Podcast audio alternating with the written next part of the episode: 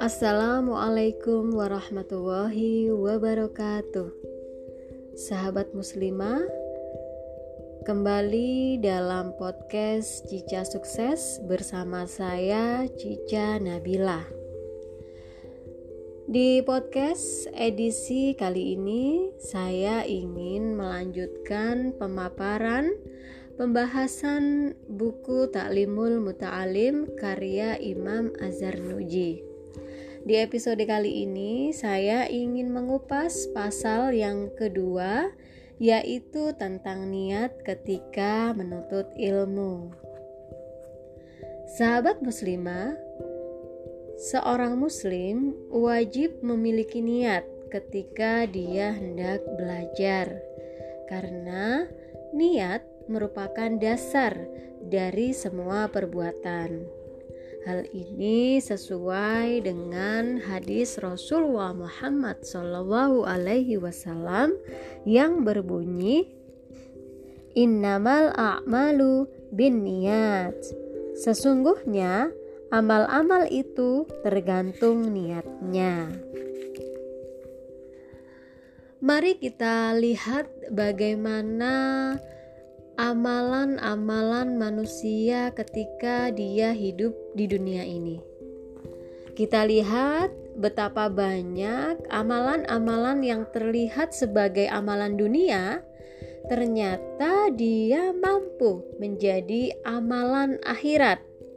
Karena apa? Karena di balik amalan-amalan manusia tadi ada niat yang baik Nah, sebaliknya, betapa banyak amalan-amalan dari manusia yang terlihat sebagai amalan akhirat, tetapi ternyata dia hanya sebatas amalan dunia saja. Karena di balik amalan tadi terbesit niat yang buruk. Na'udzubillahi min dzalik. Jadi, sahabat muslimah, semestinya sebagai seorang muslim, ketika kita berniat menuntut ilmu, itu harus diniatkan untuk mencari ridho Allah Subhanahu wa Ta'ala, dan juga kita ketika menuntut ilmu itu harus meniatkan diri untuk menghapus kebodohan dari dirinya dan dari segenap orang-orang yang bodoh dan juga menghidupkan agama serta melanggengkan Islam.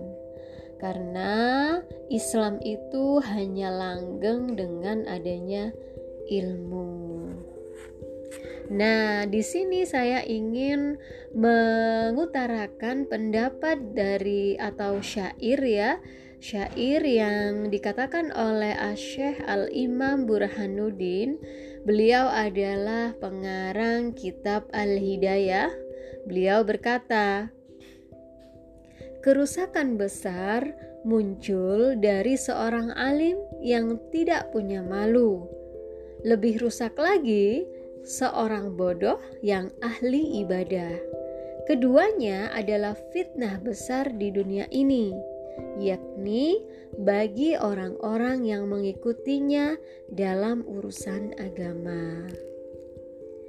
Nah, maka seorang pelajar ya, kita sebagai seorang muslim hendaknya senantiasa mensyukuri nikmat akal, kesehatan badan dan bukan meniatkan supaya manusia itu menerimanya dan bukan pula untuk mencari kenikmatan dunia atau e, dalam rangka mencari kehormatan di hadapan penguasa.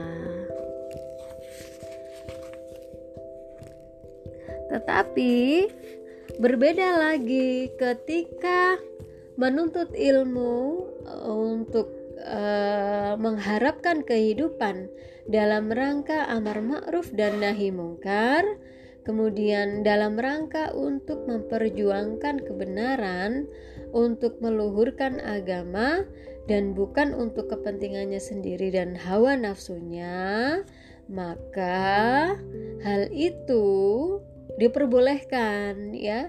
Jadi diperbolehkan seseorang menuntut ilmu dalam rangka dia ingin diperhatikan oleh penguasa misalnya itu karena uh, boleh ya. Jadi, ketika seseorang menuntut ilmu dalam rangka dia ingin didengarkan oleh penguasa, maka e, hal yang seperti itu boleh karena tujuannya adalah untuk menegakkan amar ma'ruf dan nahi mungkar.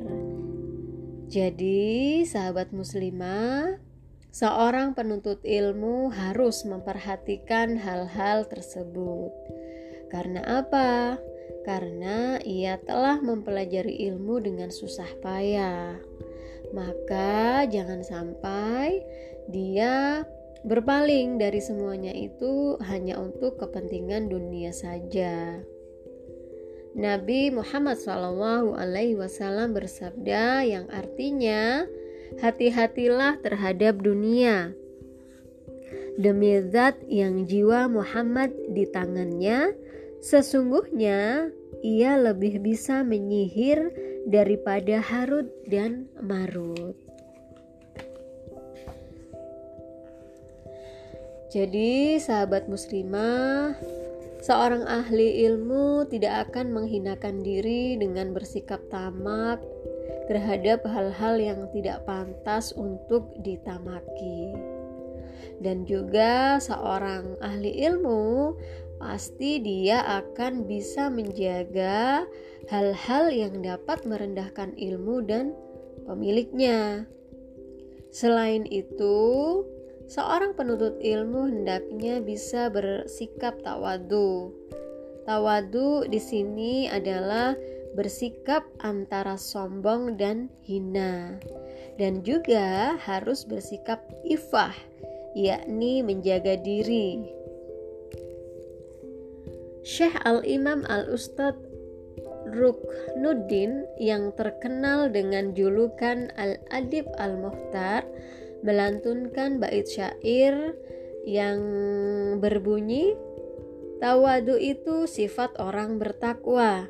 Dengannya ia menaiki derajat yang tinggi. Mengherankan ujubnya orang yang tidak tahu keadaannya. Apakah ia bahagia atau sengsara?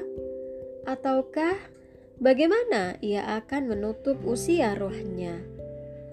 apakah di derajat yang rendah ataukah yang tinggi? Kesombongan adalah sifat yang khusus disandang oleh Rob kita. Jauhilah ia dan waspadalah. Abu Hanifah berkata kepada murid-muridnya, "Besarkanlah imamah kalian dan longgarkanlah lengan baju kalian." Beliau mengatakan hal itu supaya ilmu dan ahlinya tidak direndahkan. Jadi, sahabat muslimah, sekali lagi, seorang penuntut ilmu uh, harus ya bisa meniatkan Menuntut ilmu itu hanya untuk meraih ridha Allah Subhanahu wa Ta'ala, dan bukan untuk mencari kedudukan di dunia, kecuali hanya untuk meraih ridha Allah Subhanahu wa Ta'ala. Baiklah sahabat muslimah, untuk episode kali ini saya cukupkan sampai di sini. Insya Allah besok Cica Nabila akan kembali lagi dengan podcast masih tetap membahas kitab Ta'limul Muta'alim di bab yang selanjutnya insya Allah judulnya adalah memilih ilmu, guru, dan kesabaran dalam belajar. Cukup sekian dari saya. Berjumpa lagi besok. Billahi taufik wal hidayah. Wassalamualaikum warahmatullahi wabarakatuh.